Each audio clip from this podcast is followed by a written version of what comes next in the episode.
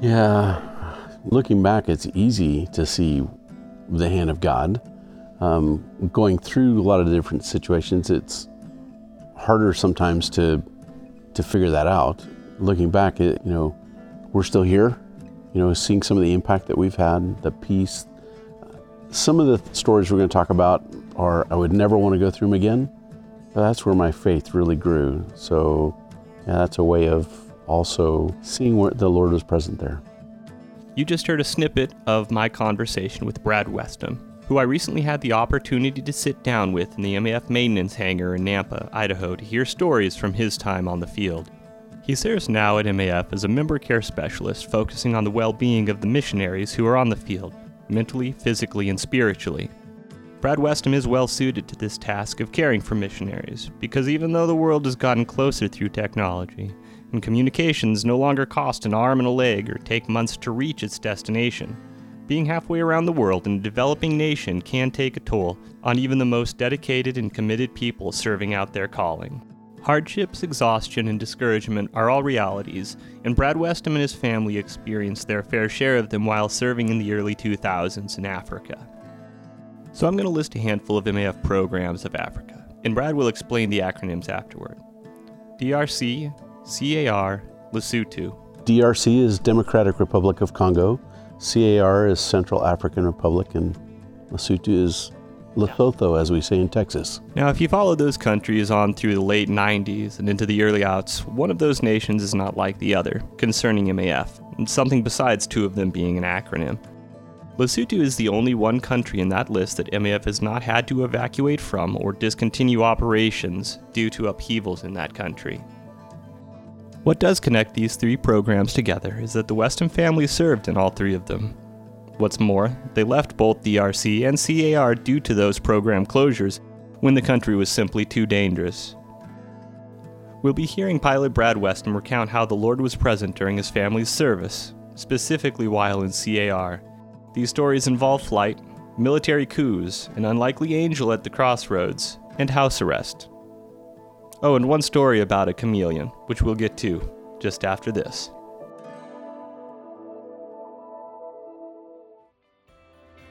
Did you know you can make an even bigger impact in the lives of isolated people by setting up a recurring gift? Your recurring monthly gift makes it possible for MAF to be there for people in remote places that they need help most. By setting up an ongoing monthly gift, you are helping MAF stay better prepared to consistently bring help to people living in remote parts of the world. Aviation and technology ministries, like MAF's, are complex and costly, especially considering where MAF serves. No cost is too great when it comes to people knowing and experiencing the love of Jesus Christ. Please consider signing up one time for a recurring gift. It's easy to do and you can cancel anytime. Set up your recurring gift at maf.org/donate. Thank you for bringing hope to people living in isolated places around the world. CAR is a really interesting country, and it's got part of the rainforest, like the Congo has, elephants all over, pygmy tribes, and so there's evangelism going on with that. Then a lot of the plains area, like you would think of in, um, yes, the Lion King, you know, where there's hills and, and animals on each hill. Your grasslands with classic Africa. CAR is a rich country, rich with wonderful people and rich in natural resources and beauty. But CAR suffers in other ways. It's the lowest in human development and one of the least healthiest countries in the world amongst other ignominious and unfortunate listings. But it's those qualities and that mix of a wealth of potential but a matched darkness where MAF missionaries know they can make a profound difference and be a great light, both in the moment and for the future our Africa regional director, after our time in Congo, asked us if we would go there. The program is actually connected to the West DRC. There are a number of reasons why it should probably be its own program. And so there's one pilot mechanic family that was there, and we would be the second pilot mechanic, be able to actually double our services to the missionaries. And so with two families there, we became our own program. We prayed and had a peace about going there. So, in the early 2000s, fresh off an evacuation from the DRC, the Westham family took their call to live and serve with two daughters to CAR. It was hard, but not without reward and unique moments that can only come from living in new environments while still working on the language and getting to know the people around you.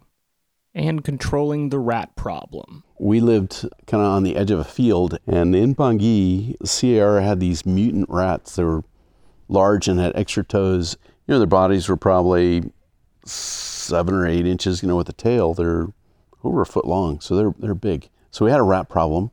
So we would we'd chase the rats down and, and corner them, and then they'd stand up and they'd hiss at you. I mean, I never had seen a rat do that before. So I can remember a couple of different times where our gardener was, we were chasing rats down uh, in the back in kind of in the storage shed, and of course he's barefoot and he's he would stomp on these rats barefoot, you know, and so the guy is courageous. I would, I'm like, I'm not doing that. So the locals weren't afraid of mutant rats one bit. However, every culture comes with their own set of norms, and while stomping mutant CAR rats is all in a day's work for one, there was another local tradition that had Brad scratching his head. We were living in the capital, and we had a gardener and a lady that helped us in the house. This is the same gardener who had no problem smashing rats, just so that you aren't confused. A lot of times people come to the gate and we have high walls and my gardener came and got me. I just happened to be home that day. Was pretty excited and he was asking me to come to the gate to meet somebody. So I, I went to the gate and we started talking and it was a, a man who had a bag and he said he had an animal that he wanted to show me. Was I interested in buying it?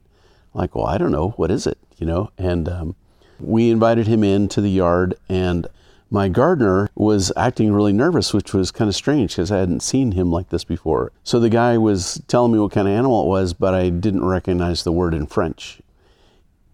He opened the bag carefully, and the way they were both acting, I was wondering, uh, is this some kind of viper or something? And so I opened it up, and he kind of holds the bag away from me, and he shakes it out, and this big chameleon that's probably eh, foot and a half falls out on the ground.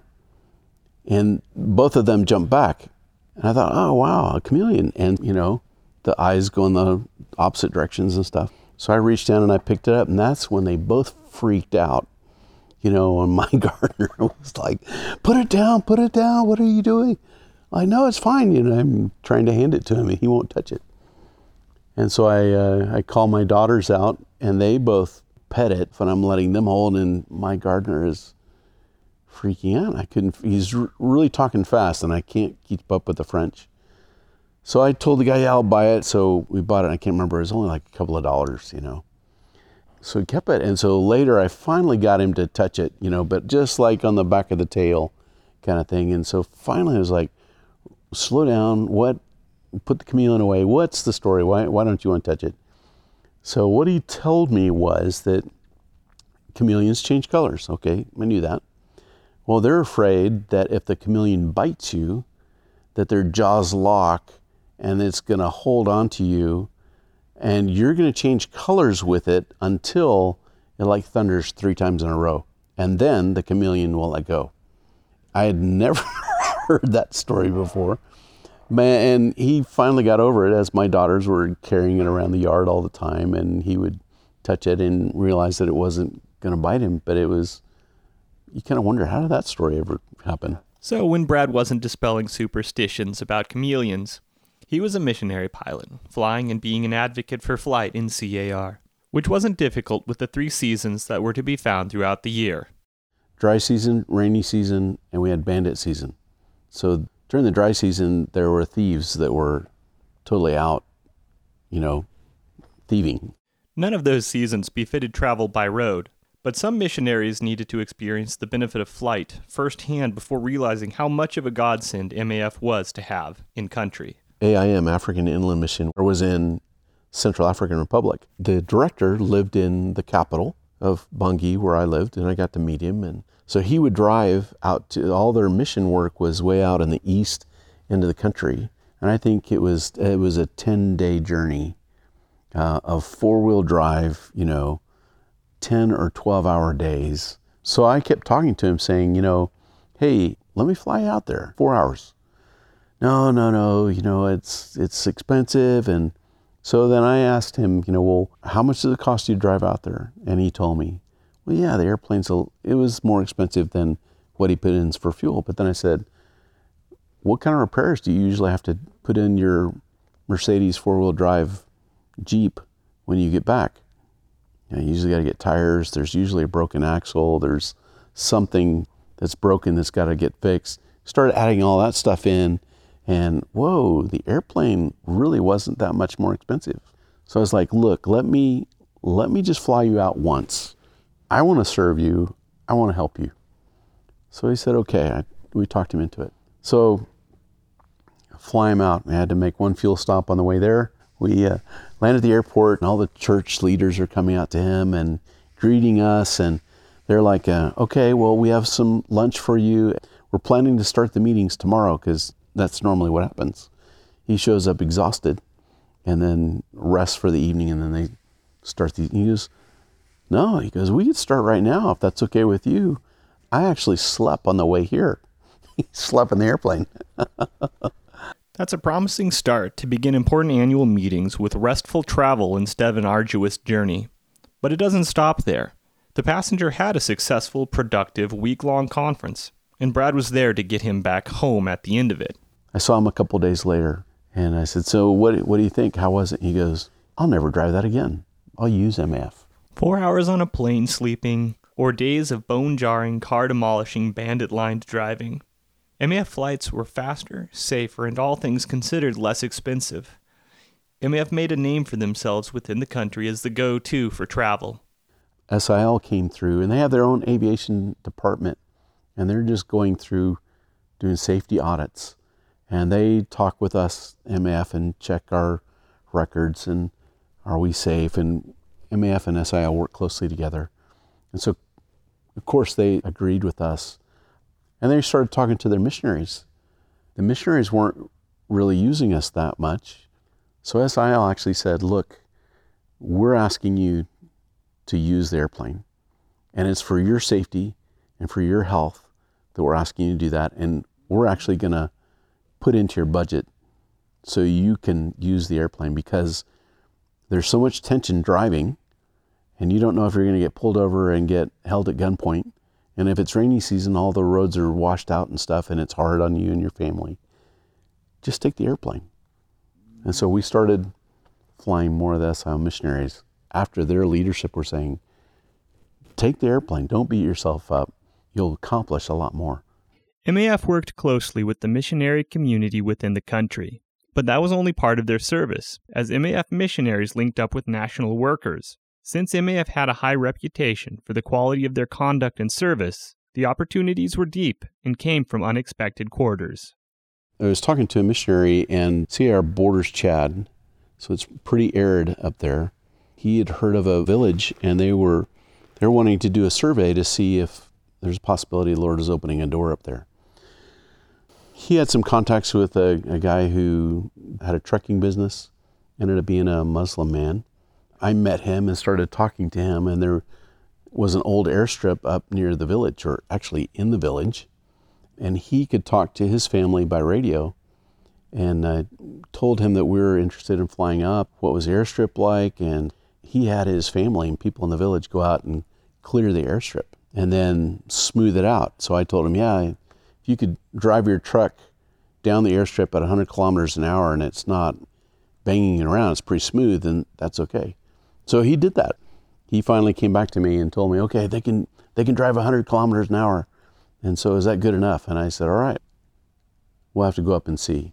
And so I did go up and check the airstrip and it was okay. And so I flew up a, a missionary and myself and then their national evangelists. So there's three of us and we went up to stay in this village of Biaro for a couple of days just to see what was there.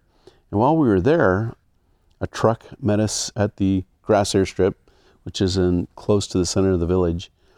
Come to find out, it was the only truck in the village, and it was the brother of the man that I met in Bangui, in the capital.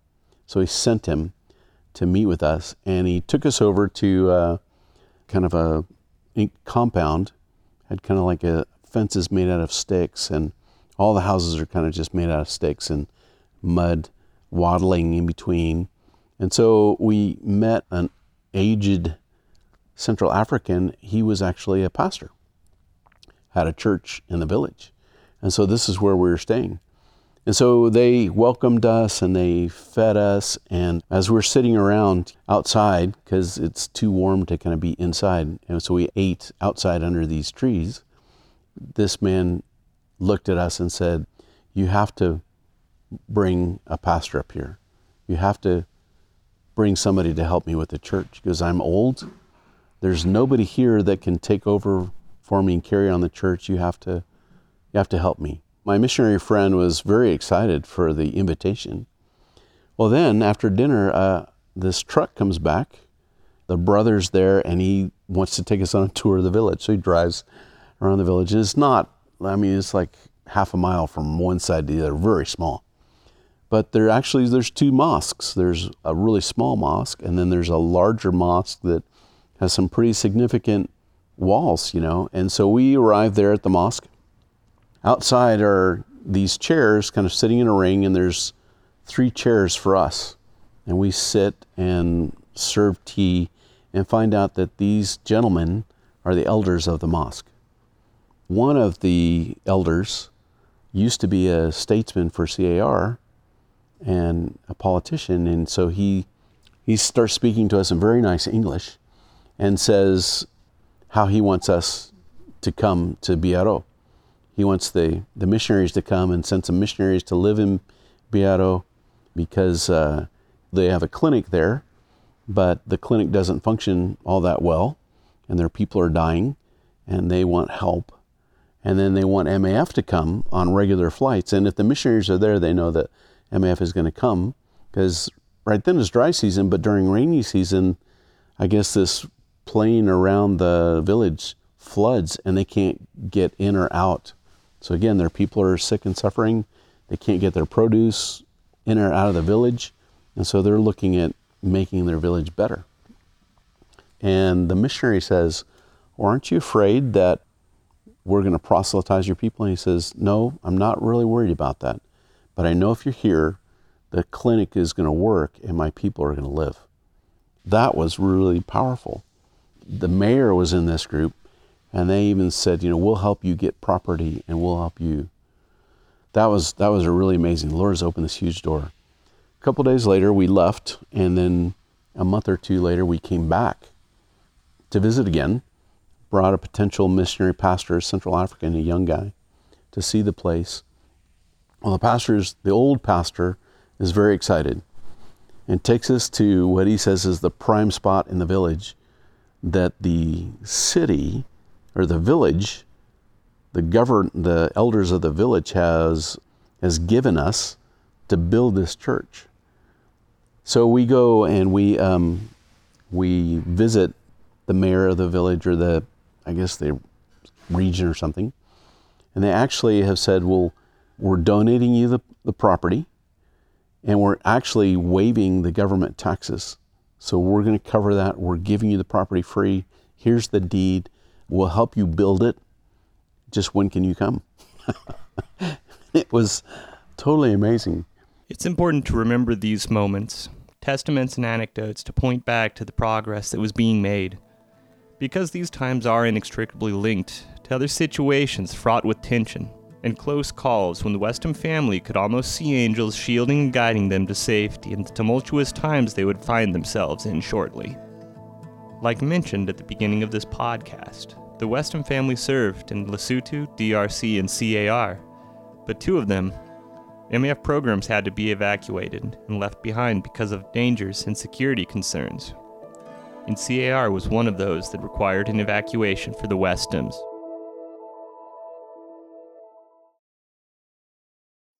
Just because you may not be in a position to donate money, you can still support MAF in other ways. Partnering financially doesn't always mean writing a check or enabling a monthly withdrawal.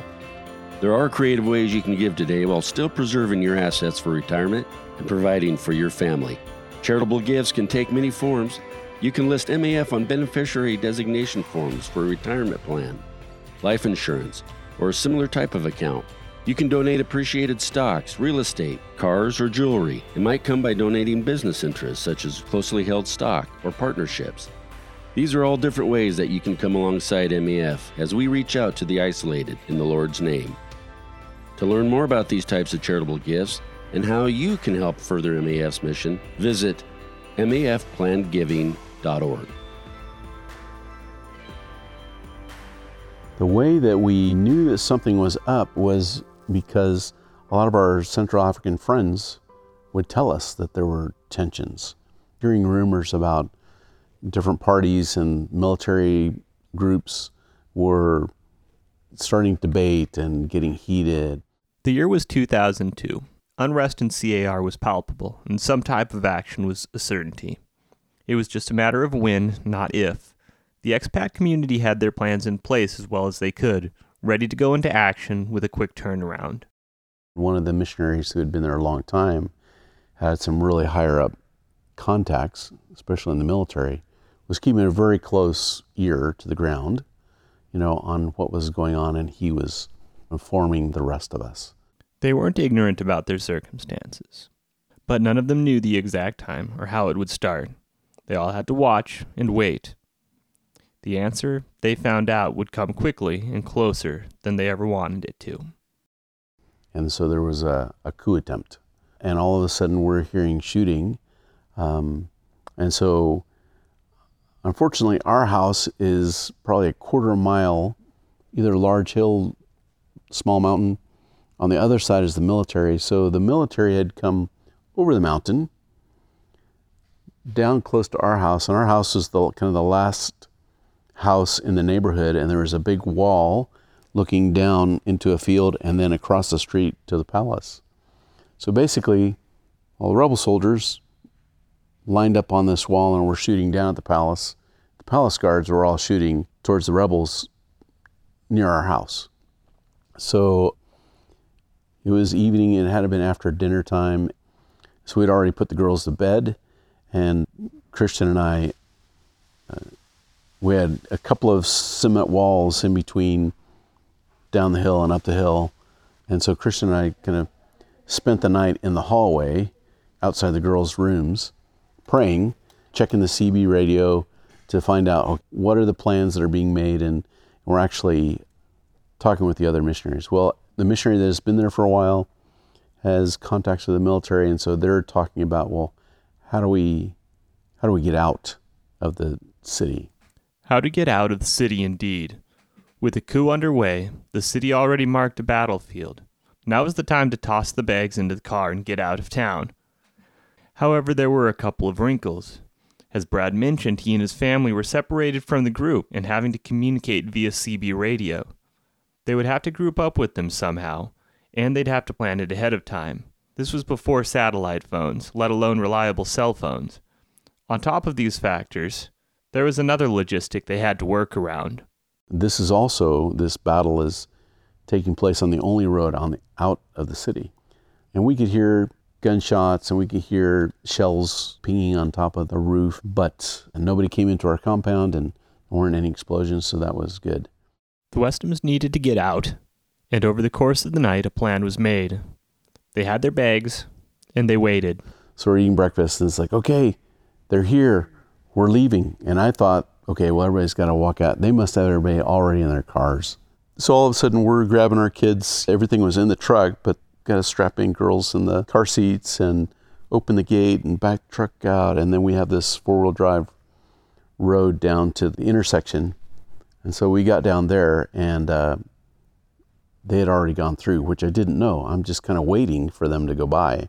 And across, catty corner across the, the little intersection is um, you know, the palace with a machine gun nest and soldiers there.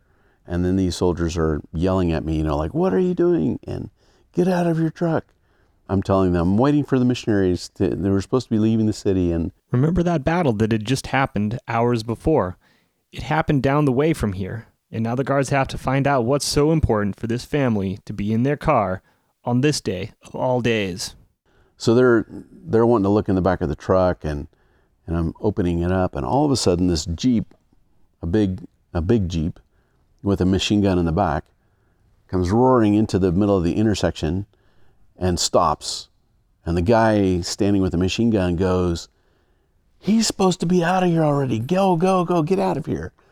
And these other two guards that were there looked at him and just started, Go, go, go, go, yelling at me. So now I'm trying to, you know, put the, close the truck all back up. And Christian and I called that guy. He was our angel, you know, that because that wasn't looking good uh, right then, what was happening. You're in a unique situation when your angel comes to you in a military jeep with a machine gun on its back. The Westhams were right not to be picky about the form their angel came in and took the opportunity he provided. So now I'm trying to, you know, put the close the truck all back up and um, jumping in the truck to, to drive off. He goes, "Hurry! You can catch them at the border." And so the main thoroughfare to the first border is probably seven miles, maybe, of two lane road. Lots of potholes and stuff like that. So you can't drive super fast. But yeah, I drove fast that day. So we come we to the gate and we're and our missionaries are still there. So everybody is really clapping and praising the Lord. Of course, give me a hard time. What took you so long, Brad? You know, and then everybody's all happy and hugging, and then and then from there we drove. I think it's four and a half, five hours from there to Yaloki, where an, uh, a mission station was, and our base was, and so and that's where that's where we hung out until things kind of settled down. And the fighting did settle down. Order was restored both in the capital and the country, and the Westhams were able to move back to Bangui and continue working. They eventually moved out to Yaloki, where they had removed to after the coup, and served there. So when we first got there, we um, there was an airstrip there, and we had a pad and a concrete pad like a 10 by 10 that we parked the airplane on, and we had a container that we kept the parts on, and uh, so Rod and I would do maintenance on the airplane out in the sun because it was really hot. Uh, so we would we got out real creative trying to use tarps to build shade for us, and um, so probably a year or two later, then we actually uh, were able to build a hangar. I mean, from being on the outside, um, it just kind of seemed like for a while things just kind of went back to normal. Somehow the these two leaders kind of settled things. The country did receive respite for a time. It would be after some two years of peace and the arrival of a third Westham daughter before the country would descend into further chaos brought on by the results of another attempt to overtake the ruling party.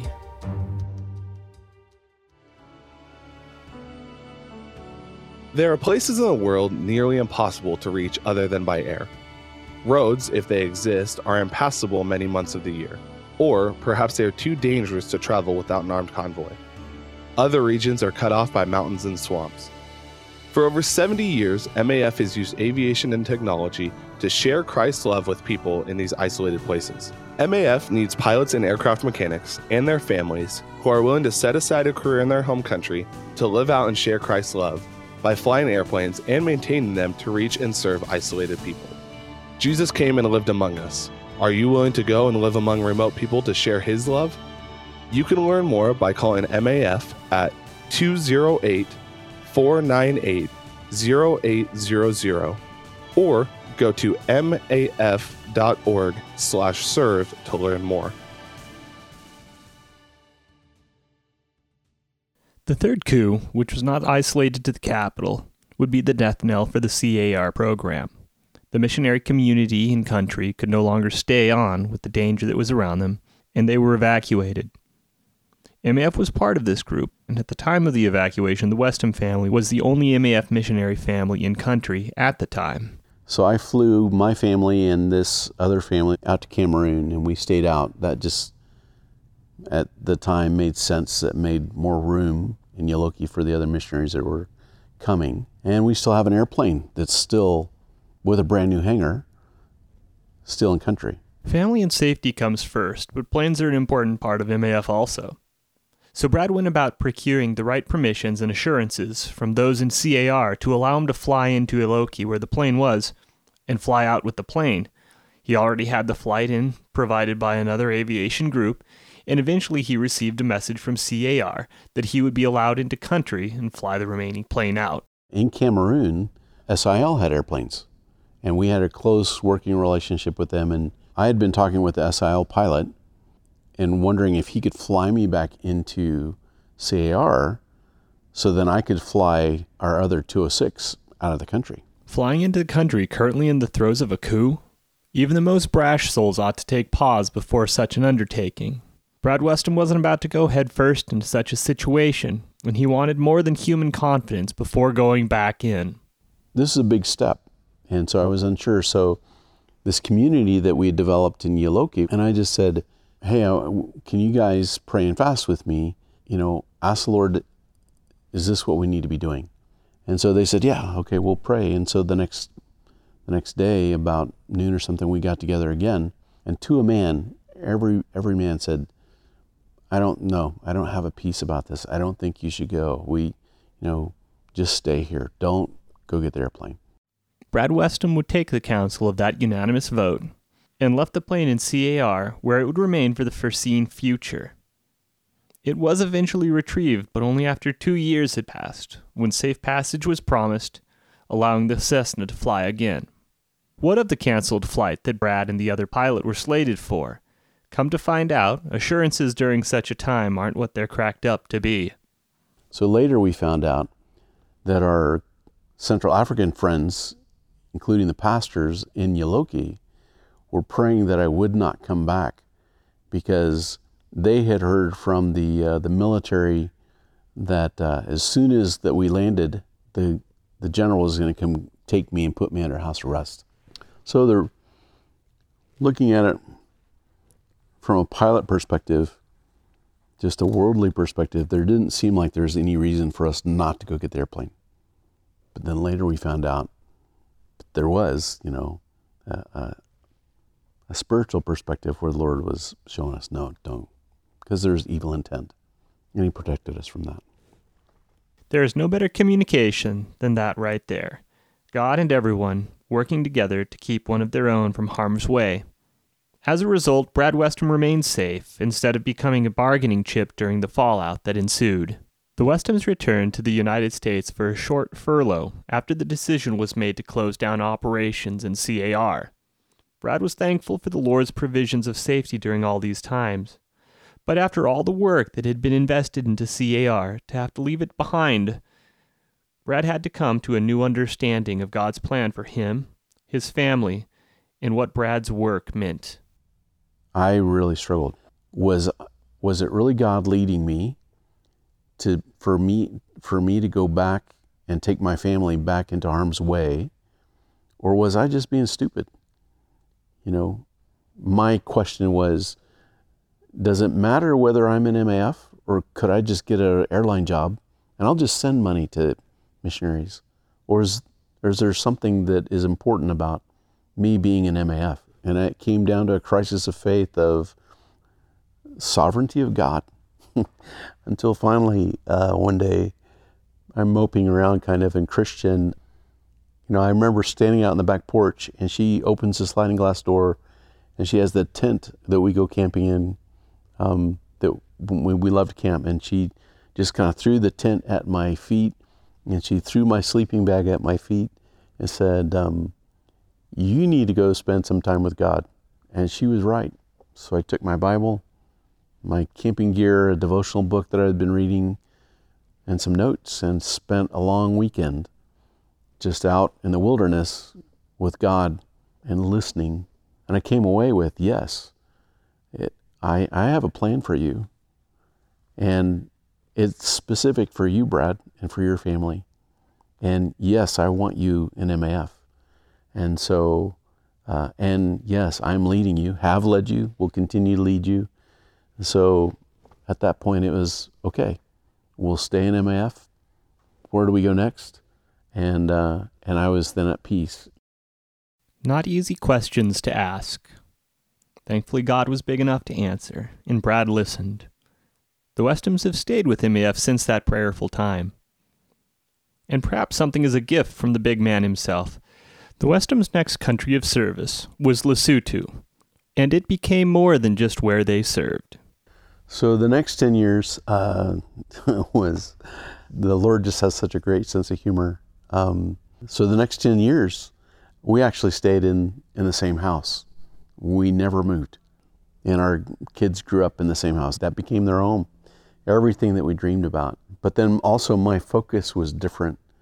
My focus wasn't on what I was going to accomplish for God and, you know, all my sweat and effort and the big plans that I thought were going to happen, but it was falling in love more with the Lord and walking in step with Him. And it was fun to watch Him work every day, you know, in people's lives, in my own, in my kids, and my wife, our pilots and our national workers, you know, my friend, my African friends that I made. It was a totally different perspective. All during the interview, I asked Brad if he knew what became of any of those seeds planted back in CAR. Biaro, the pastor, Yaloki. He could only shake his head with just a hint of regret. But since we aren't in control and God is, it's our work to let God lead and we walk alongside. And who knows how those seeds might yet be laying dormant, waiting for the next community of believers to water them.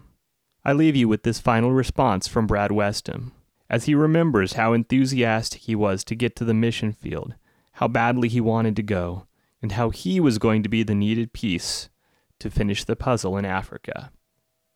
I could have stayed in school uh, another semester and got a degree, but that wasn't important. You know, what was important was getting overseas. And I had a friend who I helped him with another mission going over and I'm helping him pack his stuff and I'm so envious because you know he's leaving right now. He's like and he was actually an MK he goes, Brad, relax. Ministry, missions in Africa is going to stay there. You know, it'll probably never get done. You just relax, follow the Lord, and you'll get there in the Lord's timing. But I was just pulling at the chains, you know, I felt like I was caged in. And I was just sure that I was going to be part of the last great revival of Africa, you know, that people, you know, not because of me or my preaching or anything, but just, you know, people were going to come to the Lord and then there's going to be a rapture in the whole thing. You know, that was kind of my mindset when uh, I first went over. And then, uh, then you realize there's a lot of dirt and sand and grit and sweat and blood and, you know, there's just a lot of time that goes through, passes by, it's day to day, and it's a relationship with the Lord that really counts. And it's not the big, grandiose thing that'll happen. But it wasn't in my timing. Life with God might not be easy, but it can be exciting, and it is fulfilling. At MAF, reaching the isolated and hurting with the love of Jesus is our mission, something we try to fulfill day in and day out, and Brad's service is a testimony to that calling.